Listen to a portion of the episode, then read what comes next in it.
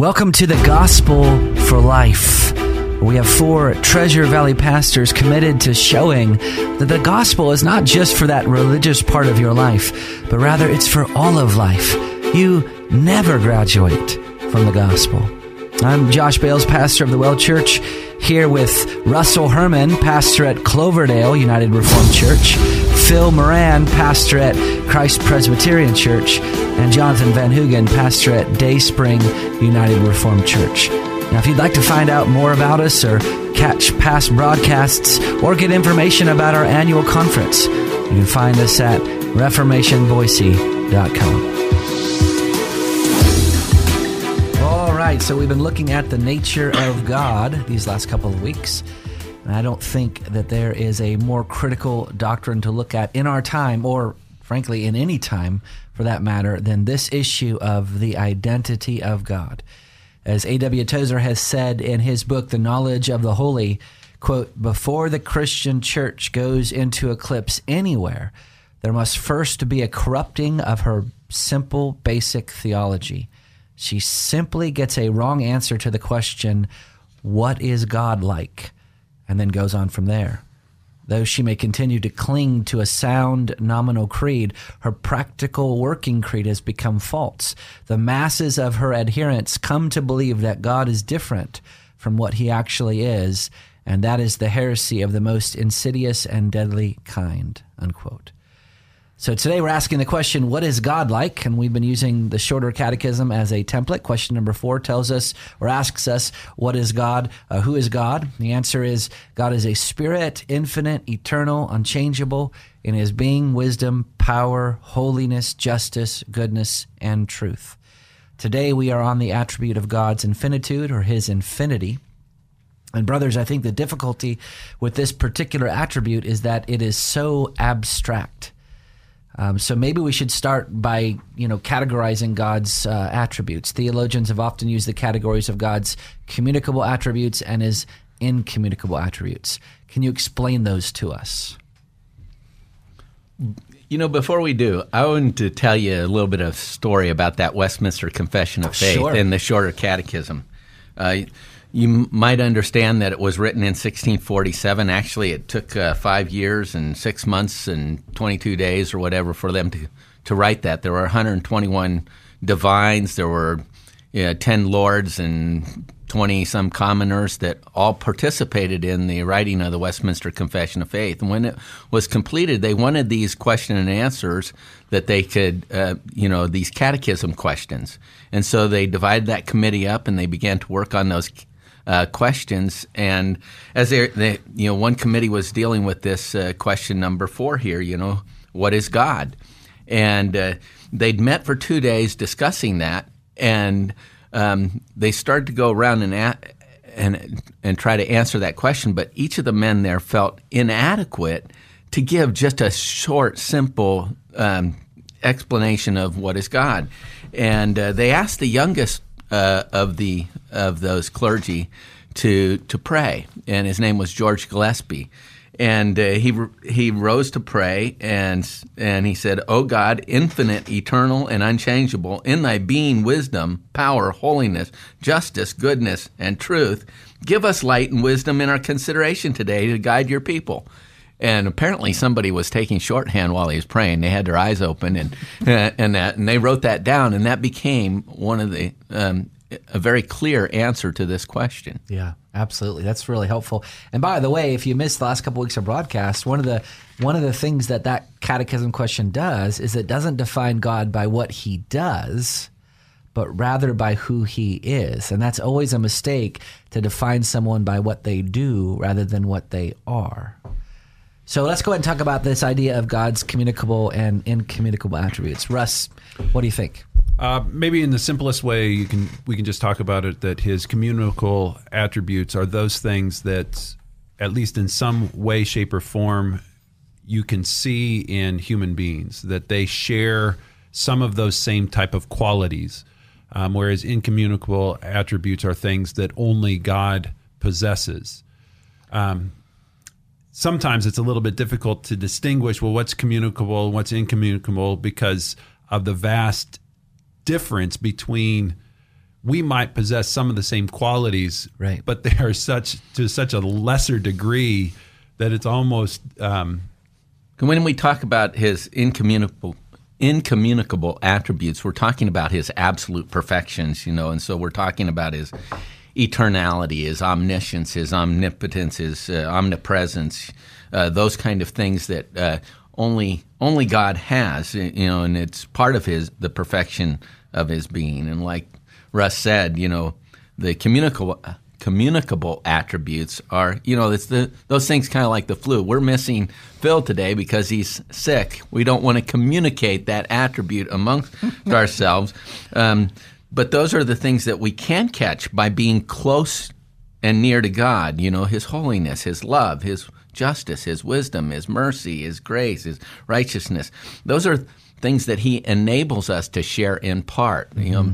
Be holy because I, the Lord your God, am holy. Yeah. You know, those kind of things. There's a communication of that to us. Yeah, and I like you said in part, because we can be wise, but God is infinitely wise. Right. We can be powerful, but God is infinitely powerful. Right. And all of, you know, we talk about God, and maybe we did this the week I was gone, but he's a simple being. He's not made up of parts. When we say simple, he's all that is in God is God. Mm-hmm. All that God does is God. Mm-hmm. You know, so he's in each of these attributes, he is infinitely those things. Right. So it's not a part of him; it is who he is entirely. Yeah. Absolutely. And I think that is absolutely essential to understand. We're going through the Westminster Shorter Catechism, but the Belgic Confession actually starts out with that God is simple. Yeah. And sometimes people look at that and say, well, that's not very complimentary.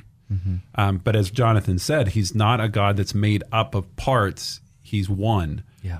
And why that's important is that our minds are so small that we have to talk about his attributes one at a time. Yeah. Because that's the best what we can do. Yeah. Mm-hmm. But we have to understand and never really truly isolate the attributes from one another, that they are all blended, that they all run into each other. His love is a holy love. Mm-hmm. His wisdom is just. I mean, it's all together. It's all together. In fact, even as we're doing it, we're naming one or two at a time when they all completely are him. The simplicity of God means that he can't be divided. Right. He's not divisible. And this is actually one of the problems that I see in our modern evangelicalism, is that we actually divide God up into parts, not necessarily like on that, you know, abstract theological level, but in very practical living, where we try to reduce God to one attribute, like namely right. God's love or something. Yeah. But I'm sorry, if you just think about it and play the analogy out a little bit, if you know your dad loves you at home, child, and somebody breaks into your house, you're hoping that love is a fierce love. That love is a righteous love that will rise up in violence and protect you from that robber that's breaking in. And that's God's love is the same type of way. But I think it's hard for us to understand because we do kind of function in those attributes, at least in part. We do tend to exercise them one at a time. Mm-hmm. Right.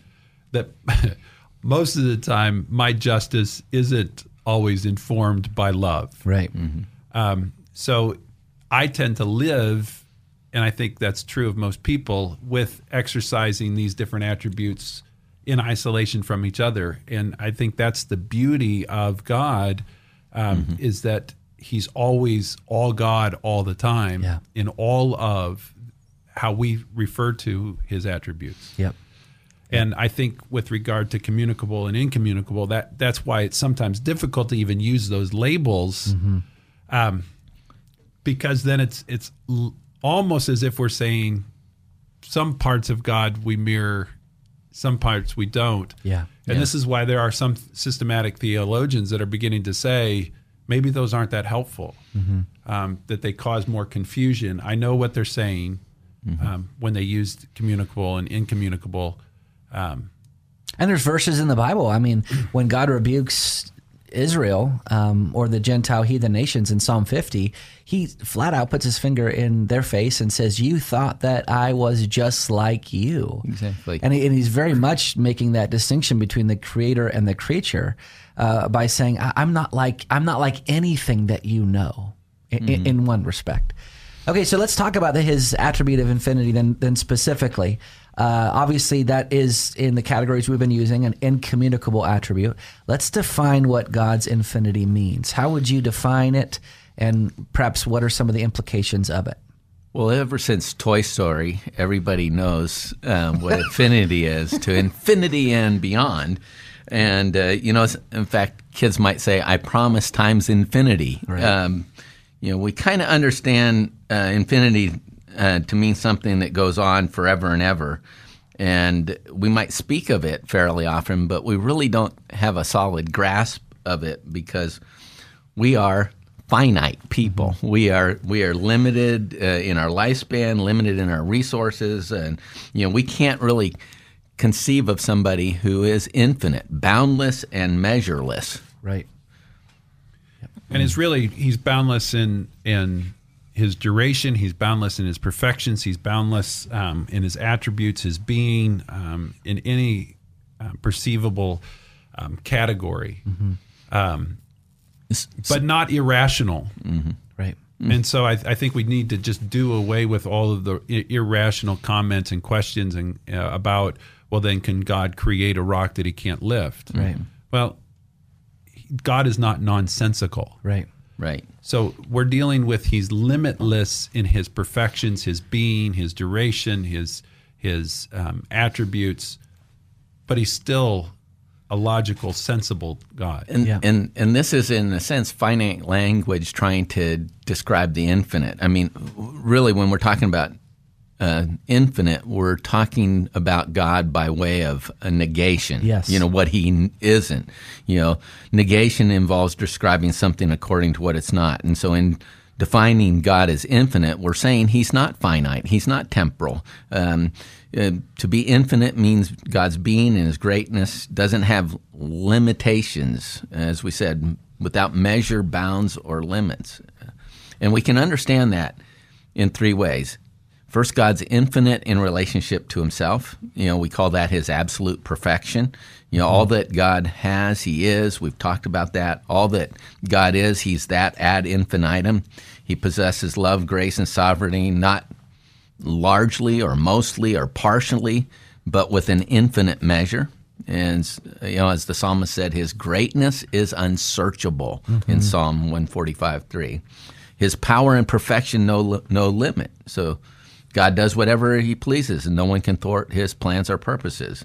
In Chronicles it says, O Lord, God of our fathers, are you not the God who is in heaven? You rule over all the kingdoms of the nation. Power and might are in your hand, and no one can withstand you. Mm-hmm. So in that sense, he's infinite in relationship to himself. Mm-hmm. But I think you mentioned, Russ, that he's also infinite in relationship to time. We call that God's eternity, and we'll be talking about that later. But he's without beginning and end, as it says in Psalm 90. Yeah, and this shows us right away how other God is like. Yeah. I mean, we have to sleep each day because we reach the limit of our awake time. Mm-hmm. We have to eat each day, maybe several times a day, because we reach that limit of energy. And God is absolutely limitless, and that's one of the glories of God. We're going to explore this more tomorrow as we look at God's infinity, but you've been listening to The Gospel for Life, and we thank you. And if you would like to check us out, just go to ReformationVoice.com. You can get information there about our annual conference that's coming up here in just 2 months, as well as get caught up on any past broadcasts that you might have missed. We hope to see you next time.